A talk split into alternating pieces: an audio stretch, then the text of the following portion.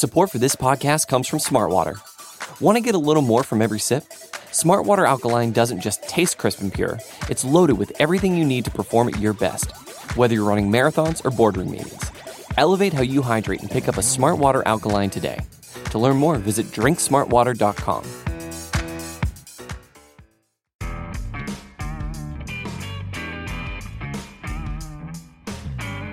Hello, Giants fans, and welcome to your Valentine's Views podcast for Friday, March 16th. Happy St. Patrick's Day to all of you uh, Irish folks out there and, and, folks who will spend the day pretending to be Irish as well. So, uh, have enjoy the day and uh, and and and stay safe out there too you know but uh but but enjoy yourself today. Anyway giants fans lots to talk about uh as the giants uh made a bunch of moves on thursday moves that that i keep coming back to the word transformative in a lot of ways as far as the roster and, and things like that but uh here to help me uh, break it all down is uh, Big Blue View's Nick Falato, who I I recruited from the Chris and Nick show for the second time this week.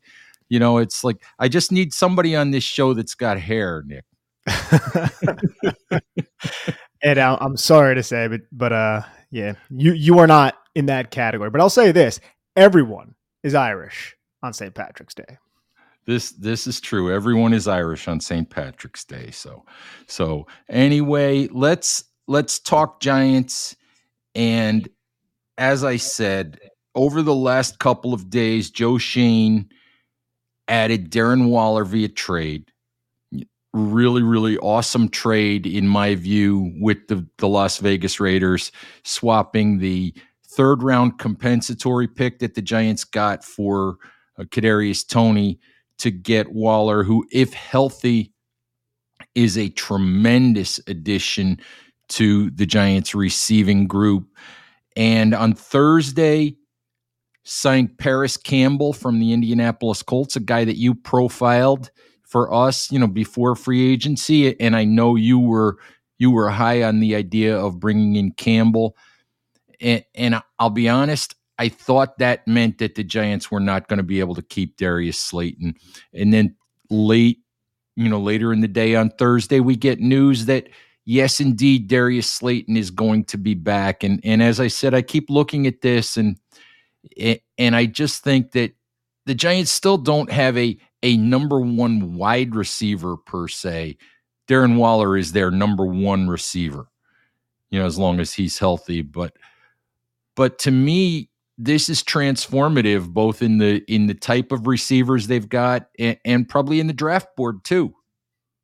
I would say so, Ed. I'm souring on the idea that the Giants would go wide receiver at pick 25. And even after the Parris Campbell signing, I was like, well, they still could if the value lines up. And I'd like to think that Joe Schoen and the New York Giants operate in somewhat of a BPA type of fashion. But I believe all signs, at least in terms of the talent that is in this draft relative to who will be around at pick 25, point to the cornerback position or possibly interior defensive line it's it's interesting to me. I mean, we we talked pre-podcast about certain names that that popped up, like Brian Branch from Alabama, or a player like that who could be a safety, could be an apex defender. But the wide receiver position, you know, I I had hopes that Zay Flowers would be somebody that would interest the Giants. But after these additions, I'm I'm a little bit more sour on that, and I am a little surprised that the Giants went out and gave Darius Slayton, I believe it was a two-year, twelve million dollar deal, if I'm not mistaken, which seems like kind of a lot for Darius Slayton after they bring in a guy like Parris Campbell. And let me say this first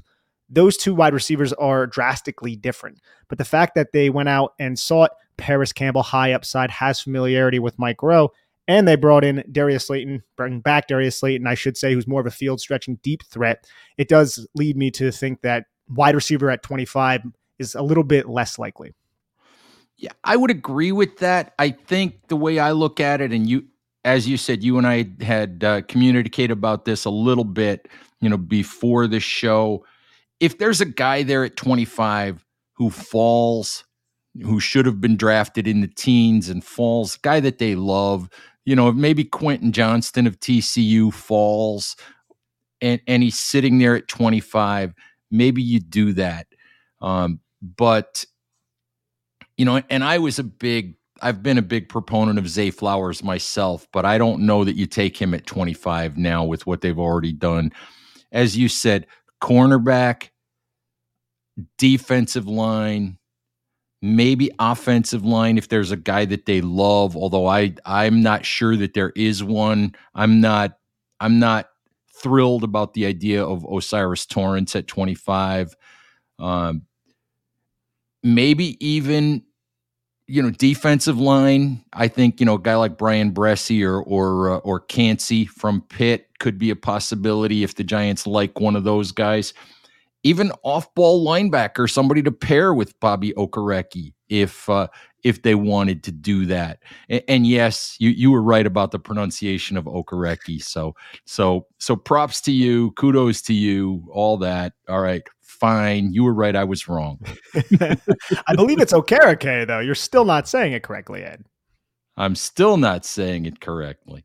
I have to go back and listen to, you know what? I have to go back and listen to the audio from the Giants today and see how the Giants PR pronounced it. And, and, uh, I, but I think you were closer than I was either way. I'll, say, I'll say this though, Ed, listening to Bobby O, we'll call him that, and Darren Waller, those two seem so eloquent, articulate, thoughtful in their in their first interviews with the New York media. I was impressed by both of those individuals, and I think they slide right into this culture that Joe Schoen is trying to cultivate here very well. Absolutely, I think that uh, that you know teams talk about bringing in certain types of people, and those two guys are definitely you know they seem like stand-up guys. They, they as you said, they were eloquent when they spoke, and even. Uh, even Okereke, Bobby O, spoke about Parris Campbell. And he talked about leadership and work ethic and, and all of that in terms of Parris Campbell. So so you can see that not only are the Giants looking for talent, they're looking for certain types of people certain types of people. And that seems to be something that we heard a lot from the Joe Judge era. You hear it a lot around the NFL, but I do, I genuinely get that sense from this front office that they are looking for those types of people. And we saw it early last year when the Giants went out and drafted Wan'Dale Robinson in the top 50 while having Kadarius Toney on the roster. And I'm not trying to take shots at Kadarius Toney, but we saw his usage early on in the season, and he wasn't out there running routes or doing that. Every time he found the football field, for Kadarius Toney, it was a designed play, and then he was off the football field. That's how he was playing like seven snaps in a game, and then he was shipped out of town shortly after that. And when we're speaking on the wide receivers, and I feel like this is important because you went out and you got Parris Campbell, you have Darren Waller, who talked a lot about his versatility in his opening press conference. You signed, you re-signed Isaiah Hodgins and Darius Slayton. I think one of the most important things about this Mike Kafka and Brian Daboll led offense, and they both made this clear, is to have interchangeable pieces and smart players who understand how to run different routes from different positions. And I think that's what the Giants have right now. They don't have that true number one. You're right. They do not. But they have a bunch of guys who will be able to handle a bunch of different responsibilities and they, they can be used fluidly and interchangeably within this offense. And I feel like that's very, very important to the success of this offense. Absolutely. Let's talk a little bit about Parris Campbell specifically. And the thing about Campbell, as you said, he's not Darius Slayton. Is he more Isaiah Hodgins than you know than a, a burner than a vertical threat like Slayton? No, I think he can be like Darius Slayton. I, I, I, do. I think Parris Campbell has better hands than Slayton. I think his usage last year in, in the Colts offense they just tried to get the football into his hands quickly. There were a lot of screens, a lot of drag routes. He was operating a lot out of the slot. I did find it interesting that Mike Groh in 2021 used him a lot more out wide than he did out slot uh, out in the slot, but I believe he only played like 177 snaps that year and then inevitably ended up getting injured unfortunately, but I think you can use this player at all three levels of the field. But ideally you just want to get the football into his hands quickly and allow him to operate. But there were concepts and, and plays, if you were to go through the Colts film, which I've been doing all morning, where he is open downfield.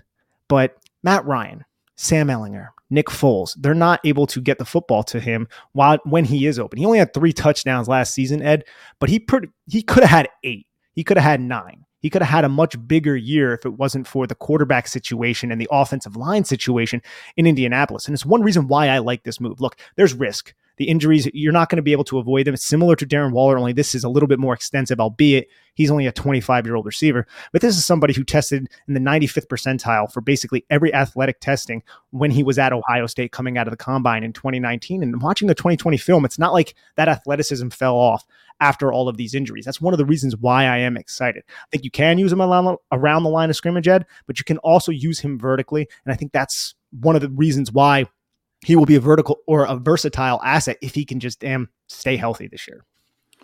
And you mentioned the the risk, but the reality of it is this is a one year contract. It's a one year, three million dollar contract. It's if if he plays four, five, six games again, he won't be a giant in 2024. And and the Giants won't carry any dead money because it's a one year deal. If he has a good year, they can re-sign him, bring him back, and, and keep him long term. But the other thing I was thinking about with both Parris Campbell and Darius Slayton, but really, especially in regards to Parris Campbell, Joe Schoen made reference earlier in the offseason about the salary cap situation that the Giants were in last year. And yes, right now, if you go to over the cap, it looks like the Giants are out of money, but we don't know who they've who they've extended, who they've restructured. None of that stuff has come to light yet, but we know that there are moves being made behind the scenes to to clear up some cap space. But one of the things that Joe Schoen said was last year he could not go after players in this two and a half million, $3 million price range. He was limited entirely to the minimum salaries, to the veteran salary benefit guys that that you know bump up their salary just a little bit above the minimum, but but that veteran salary benefit doesn't count against the salary cap. So this type of player, Parris Campbell, is a guy that the Giants could not have gone after a year ago and and that just shows a little bit of the difference in where they are which I'm grateful for. I mean, they wouldn't have more than likely been able to make that trade for Darren Waller either. And you just need to surround Daniel Jones with these explosive weapons. We don't know if either of those guys will stay healthy, but if they do, the upside is there for a team who made the playoffs last year that no one really expected to. And one more thing on Parris Campbell that I wanted to bring up is just how sure-handed he is. Like that guy has very strong hands. If you turn on his film, so many of his catches are him extending away from his frame and using those hands to pluck the football out of the air. You see a lot of wide receivers in the NFL who are body catchers. They just let the football into their frame. There are a lot of receivers in this draft coming out who could be first round picks who I'm like, dude, this guy's a body catcher. He never really makes any catches out in front of his face. Parris Campbell was always making catches out in front of his face. And I also feel like I kind of alluded to this before. He's a very smart route runner. There were a couple plays. There was a third and 10 play against the Texans that really comes to my mind where he picked up 12 yards by running this little route from the number three position in a three by one set where he was isolated against a linebacker in zone coverage, but he absolutely manipulated Christian Kirksey, the linebacker, by stemming inside, then working around the backside of Christian Kirksey and the landmark that Parris Campbell was trying to achieve the whole time was on the hash to the outside. So basically, he influences Kirksey inside initially with the initial stem off the line of scrimmage, and then he works around him. So that's going to get works around him into his blind spot. So that's going to get Christian Kirksey to influence inside even more. But Matt Ryan knew exactly where it was going to be. You could see Matt Ryan just eyeing the hash the entire time. And then Campbell has that type of lateral agility and explosiveness just to work into that blind spot on the backside and then just go right outside. He was right on the hash, right where he needed to be. Ryan threw him the football before he got hit, 12 yard gain on, on third and 10. Like little routes like that, I'm sure popped up on film for Mike Kafka and Brian Daboll because you want smart route runners. They made that so clear, and that's what Parris Campbell is, and that's what he'll provide if he is healthy. And speaking of health, let's talk a little bit about Darren Waller. I think that when we talk about a transformative player, a guy who really, really changes the nature of the Giants' passing attack, that could be Darren Waller if he can stay on the field. Yes, he'll be 31, and it's been two years now since he's had a thousand yard season, but more than likely the ability is still there if he can stay on the field to uh, to utilize it. And again, this is a for the Giants. It's a it's a one year no risk deal, and you just have to love the way that Joe Schoen is not committing long-term resources to to players that come back and bite you after a while. This is it it's a no risk no risk deal for the Giants I think to bring Waller in and and he could change I don't want to say change everything but he could change a lot about their passing attack. What was the Giants' biggest vulnerability on offense last year? It was their inability to create explosive plays. They ranked dead last in creating explosive plays. They were dead, dead last in creating explosive plays from passing the football, which is really surprising because there were some dreadful offenses last year. So Joe Schoen circled that and he said, we need to find explosive playmakers, but the draft doesn't necessarily have ex- an explosive number one wide receiver who might be there at pick 25. The free agent market you're giving 11 mil, 12 million dollars to guys like Juju Smith-Schuster and Jakobi Meyers. I like Jakobi Meyers, but I don't think that would have fixed the New York Giants issues. Darren Waller as a tight end who you can align on the backside of a three by one set as the X wide receiver, who you can align as a big slot, who you can align anywhere, who's a good route runner, a former wide receiver at Georgia Tech, has all of the the nimbleness, the the body control, the ability to adjust to the football when it's in the air, the concentration, the tracking, all of those abilities down the football field that he displayed in 2022, mind you. Yes, he was injured, but when he came back and he played like the Steelers and he played, I think it was maybe the Patriots, he was making catches down the football field where it was wildly impressive and it looked like 2019 Darren Waller. And mind you, Ed, and I brought this up on other on other platforms and with Chris as well. This is somebody who does not have a lot of wear and tear on his body because he played at Georgia Tech under Paul Johnson's offense, which did not throw the football all that often.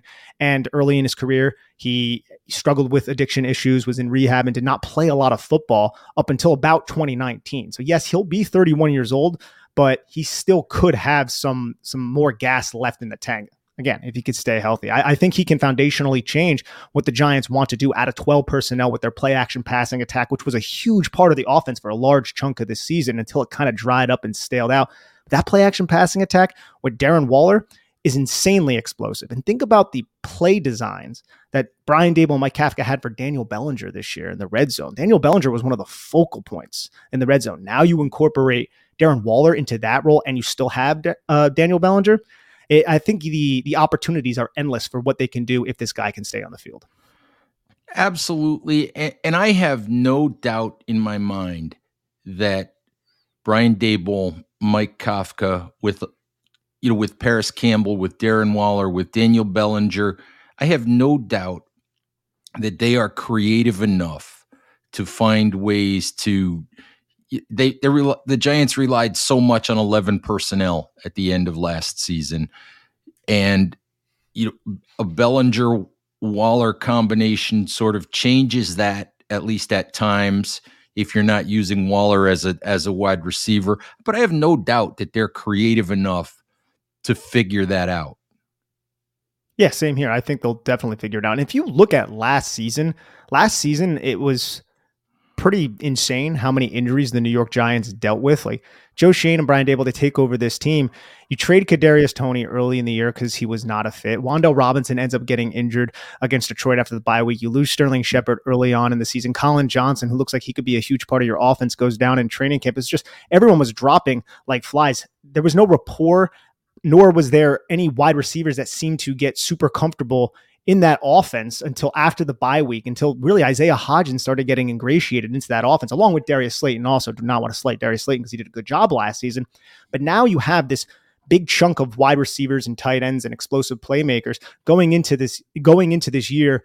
Some of them are going to have two years in Mike Kafka's system in Brian Daboll's system. And I feel like that could do wonders for the 11 personnel package because we didn't see that 11 personnel package really take off until Isaiah Hodgins was ingratiated in the offense, right? So now that you have these guys in the system, learning the system throughout training camp and everything, I, I think we could start seeing a more potent passing attack out of 11 personnel early on. And it doesn't have to be something that we just cropped up near the end of the year because there were so many iterations, Ed, of the offense last year of what Mike Kafka was able to do. It really speaks to the coaching. It speaks to Daniel Jones' ability to adjust. It speaks to the offense, the offensive line. It speaks to a lot of things. But I think now we can hopefully rely a little bit more upon being creative, of course, but 11 personnel and actually passing the football and creating explosive plays. Survivor 46 is here, and so is On Fire, the only official Survivor podcast. And we have a twist this season. The winner of Survivor 45, Dee Valladares, will be joining us every week. We're going behind the scenes of the biggest moments, the how and the why things happen, and the strategy and analysis you can only get from someone like me, a Survivor winner. Listen to On Fire, the official Survivor podcast, wherever you get your podcasts.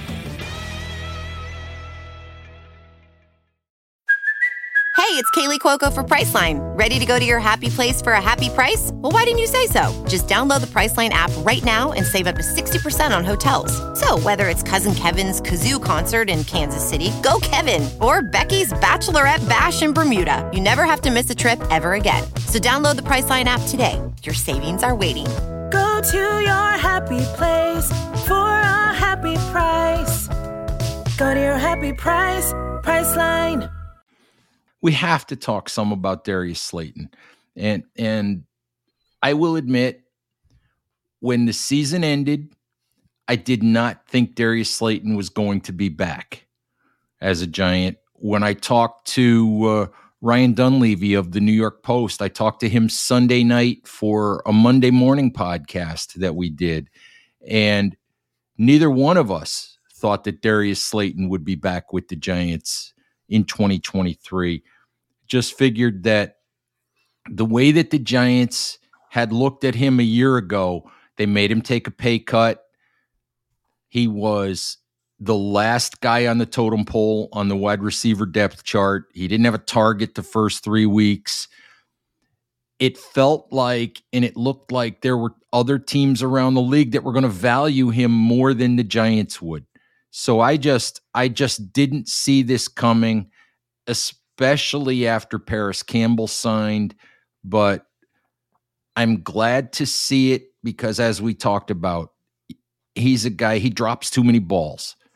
He may not be the best route runner in the world. He may not have, you know, the, he, he may not excel at the entire route tree, but he can make big plays. And to his credit, Darius Slayton never complained a year ago. Darius Slayton just worked. And in all of the times that I was in the Giants locker room, even when he wasn't playing, when it looked like he was going to be cut, when it looked like he was never going to get on the field, Darius Slayton answered questions from the media. He stood in front of his locker. He came out for interviews in training camp whenever he was asked to. He was he was as pleasant as could be, and his play and his work, he earned this. So I'm glad to see the Giants reward him. And I think above and beyond what it does on the field, I think it sends a great message to the locker room that that his work got rewarded. You're absolutely right. He was wildly humble throughout training camp, and we were all writing him off. I remember covering training camp and he was running with like the third team, which is like a, yes, he was with mm-hmm. a new coaching staff. That's like a dead giveaway that you're getting cut. Mm-hmm. And, he, and he was able to battle back. And I don't think he had a catch until the Chicago game, but then he became the focal point of the passing offense for a while. And I reviewed all the explosive plays from the Giants maybe about a month ago. And I knew Darius Slayton was the was the um, reason, the impetus for a lot of those explosive plays. But after like seeing him, I'm like, wow, like Darius Slayton really was a huge part of what the Giants were able was able to do last year. So I think retaining him, like you said, I think that's a great sign for the locker room. I think six mil a year is a little bit much. I haven't seen the the um the uh the, the fine details of the contract. So I guess I'll reserve a little bit of judgment on that. But this is still a 26 year old explosive weapon. He offers something different than a lot of these other wide receivers possess on this team. And I want to say something about Schoen and Daboll. You want to talk about a front office and a coaching staff that is not rigid, that is operates with humility because they like by all intents and purposes, they wrote off Daniel Jones. He said as much. I would have picked up his fifth year option if I thought we'd be in this situation. They wrote off Darius Slayton. And then basically because of a bunch of injuries, Darius Slayton had an opportunity and Slayton seized that opportunity and they rewarded him. So they admitted, hey, I might have been off with this. And this guy actually seized the moment. So now I'm going to reward them. And I think that really says a lot about the character of this front office and coaching staff. Absolutely. You see it too often. And we've been through so many coaching changes with the Giants in recent years. I think we've seen a lot of players over the years get cast aside simply because they weren't because that coaching staff or that general manager didn't bring that guy in. Uh, Kareem Martin a few years ago replaced yeah. Devon Kennard. The Giants lost Romeo Okwara because Pat Shurmur wanted Connor Barwin. Um, Joe Judge brought in Nate Ebner and sent Michael Thomas packing. And Michael Thomas is still a good special teams player in the NFL. So we we just see that so often that you're absolutely right that it just shows so much, as you said, humility and just ability to to really not look at it with a preconceived notion and just and just sort of stay in their corner and say, "Well, this was my thought, and we're just going to go that way." And and and and I think that's a really good sign for the long term future of uh, of the Giants franchise. And if you look at these wide receivers that the Giants have right now, you have two guys who run four three in Slayton and Parris Campbell, and then you have your underneath mm. slot type of option in Wan'Dale Robinson when he's healthy. You, you have your two big bodied wide receivers in Isaiah Hodgins and Collin Johnson. And the oldest one of that group is Darius Slayton at 26. And then you have Sterling Shepard, who I believe is 30 years old right now. And if the Giants can get anything from Sterling Shepard, that's a home run. That's awesome. Look, I I've been rooting for Sterling Shepard since the Giants draft, even since his Oklahoma days. Really, I love the guy. It's just so unfortunate that he can't stay healthy. But it's a young group of wide receivers who can do a diverse amount of things for you. It's just there isn't that true number one. And that's true. There isn't that true number one. And we'll see maybe in the coming days if the Giants go and, out and attempt to acquire one. I'm not sure. And yet, the thing about the true number one is if he's on the field, if he's the player that he's been in the past, Darren Waller is your number one. And we've seen who's the number one in San Francisco? It's George Kittle. I would who's say Deebo num- Samuel has has a little bit of an argument there, but Travis Kelce, he's Tra- who's the number one? And I was going to say who's the number one in Kansas City? It's Travis Kelce. Who was the number one receiver for Tom Brady all of those years while the New England Patriots were a dynasty? It was Chris Rob Hogan. Gronkowski. No, no, no, no, no, no. Well, you know, Chris Hogan's a nice story, but uh, but it was but it was Gronkowski. so so it, your number one doesn't have to be the wide receiver, as long as your wide receivers are are competent and can make plays and can you know and can do the things that they're asked to do. And you also have to factor in the running back. Saquon Barkley, who will be used as a receiver and who's also an explosive weapon in his own right, who will strike fear into the hearts of defensive coordinators. So the combination of Darren Waller and Saquon Barkley with a, I would say, a nice complement to wide receiver. That's not a terrible receiving corps. It's just not that true number one. And when you look at the Bengals receiving corps, for instance, with Ja'Marr Chase and Tee Higgins, it looks bad. But I feel like all of these players can serve a purpose and a role within Kafka's offense. And a lot of them proved it down the stretch of last year. Absolutely. I did want to say one more thing about the signing of Darius Slayton. I talked about Joe Schoen being able to go out and spend that $3 million on Parris Campbell. A year ago, again, we're talking about the salary cap. There was reporting on Thursday that the Giants had competition for Darius Slayton. It might have come from Atlanta. I'm not sure where it came from exactly, but a year ago, and I don't know how the Giants are moving money around. You know, I don't know who they're restructuring and all of that. But a year ago, if the Giants had competition for a player, there was no way they were going to be able to to go out and compete in the market and win that player. It just wasn't going to happen. So to me, again, it's the fact that it does. I mean, two years, the 12 million, 16 and a half million possible with incentives, it does seem like a little bit rich for Slayton. But if they felt like they could compete, you know, at that level to get him, again, I think it's kudos to the front office for for cleaning up enough and getting themselves in a position where they could do that. And I think that's fair too. And I mean, Joe Schoen inherited an absolute mess when he came in, and somehow the Giants were still able to have as much success in year one, a year that a lot of people thought was just going to be a punt type of season. So yeah, I'm I'm right there with you. And it seems like a lot of the contracts that they're allocating not they're not crippling the Giants in the future. Like a lot of these contracts are constructed in a manner to where if it does not work out, even as early as year one, the Giants can find a way out of it, and it's not going to cost them seasons in advance like the previous general manager kind of did with some of the contracts he gave out. Yeah, even you know, the last thing I'll say is even the Daniel Jones deal is is a deal that if if it goes sideways the Giants can get out of that deal after two years. So even that deal, as as much as people still think, oh, that's a lot of money for Daniel Jones, that's just the going rate for what for what good starting quarterbacks in the NFL make now. But again, as you said, it's a deal that doesn't cripple them long term because they can get out of it in two years if they if they felt like they had to if I'm not mistaken, I don't have the numbers in front of me, but the dead cap after two years is like 18 mil, which is not bad for a quarterback. And at the no, three, it's not. Because uh, like Kenny Golladay, the dead cap on that I think is like 15, 14 or 15 right now. So just you know to look at it in that manner, I mean there there have been teams that got out of contracts where they ate like 30 million in dead cap.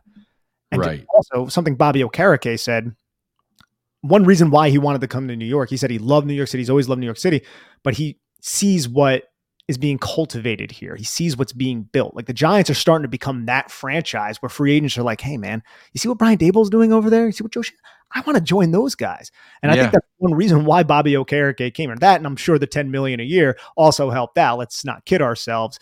But we are become, or the Giants are becoming a team where players, talented players, want to come and play for them. That was that hasn't been the case since I've covered this team, honestly. Right. It feels like you know it. It has to look to you know to, to free agents out there like Brian Daboll has a good thing started here. You know, players aren't they're not stupid. They know um you know, they know when they're walking into a bad situation and they know that, you know, that uh well this this is the opportunity or this is the only choice that I have right now, but given given an opportunity to to choose, you know, it is you're definitely right that that the Giants are are becoming a little bit of a destination. And and that's it's been a long, long time since they've been that. I'm ecstatic about it, Ed. Ecstatic. All right. Hey, Nick, thank you very, very much for for hopping on again. We're we're getting some extra work out of you this week. Hey, I'm all about it, man. I love talking New York Giants. You know that. All right. Giants fans, thank you as always for listening. Please uh, take care of each other. Stay safe out there, especially on St. Patrick's Day. And we'll talk to you soon. Bye bye.